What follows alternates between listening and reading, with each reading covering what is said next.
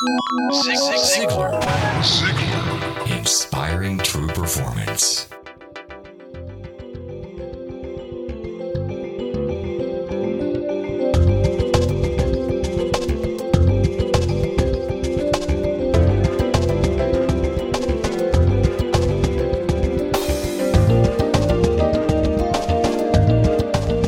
Hi there, I sure am glad you're here. Welcome to the weekly Inspired Podcast brought to you by Ziglar.com. My name is Blake Lindsay, wishing you a better than good day. This podcast is dedicated to all of you hardworking salespeople. Now, please don't tune us out if you don't consider yourself a salesperson. Have you ever had to persuade someone of an idea you had?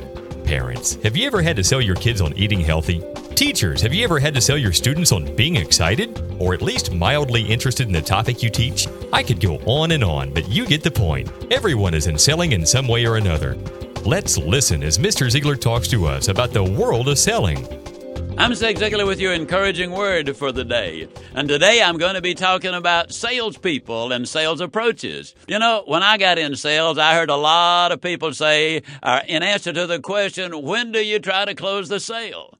Well, the old timers were saying you start early, you close often, and you close late. Well, let me tell you something. Part of that is right. You do need to work at closing the sale. But if you attempt to close the sale too soon, before you give the prospect a legitimate reason for making a yes decision, then you come across as an, uh, a salesperson who's anxious to get the deal and get on out of there and get to somebody else. That does not impress people. As a matter of fact, it throws up a barrier.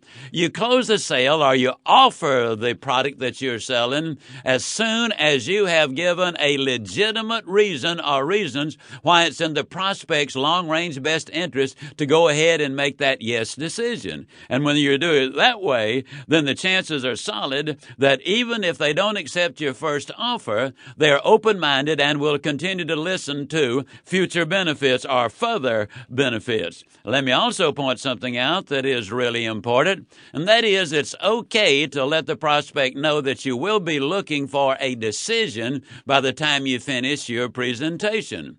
Early on, when I was in life insurance business, and this was many years ago, Things were totally different then than what they are now with all of this new technology. We had the two step close. We went for the first interview, got a lot of information, drew up the proposal, and then we went back to present the proposal, which was rather significant. The approach we used in our company was simply this. We would say to the uh, prospect, Mr. Prospect, here's a clean sheet of paper. Nothing is on it, so there's nothing that you can possibly misunderstand. I'm going to make this presentation so clear that when I finish it, there will be nothing you can possibly misunderstand. Now, if you do understand it, and if you agree that it's in your long range best interest to go ahead and make a yes decision, then I'm going to ask you to do that. If you don't think it's in your long range best interest to make a decision today, then I suggest you simply say no, and we will take it from there. In other words, Mr. Prospect, does that sound like a reasonable offer to you? And folks, you know, interestingly enough, most every one of them said, yes, that is a very reasonable offer. Well, what it did was it cut way down on my repeat calls to those people. More importantly, it improved my closing percentage about 10%. And even more importantly than that, it enabled me to use my time more effectively and serve my clients better. Take that approach, salespeople. You'll sell more and you'll build permanent business. That means I'll see you at the top.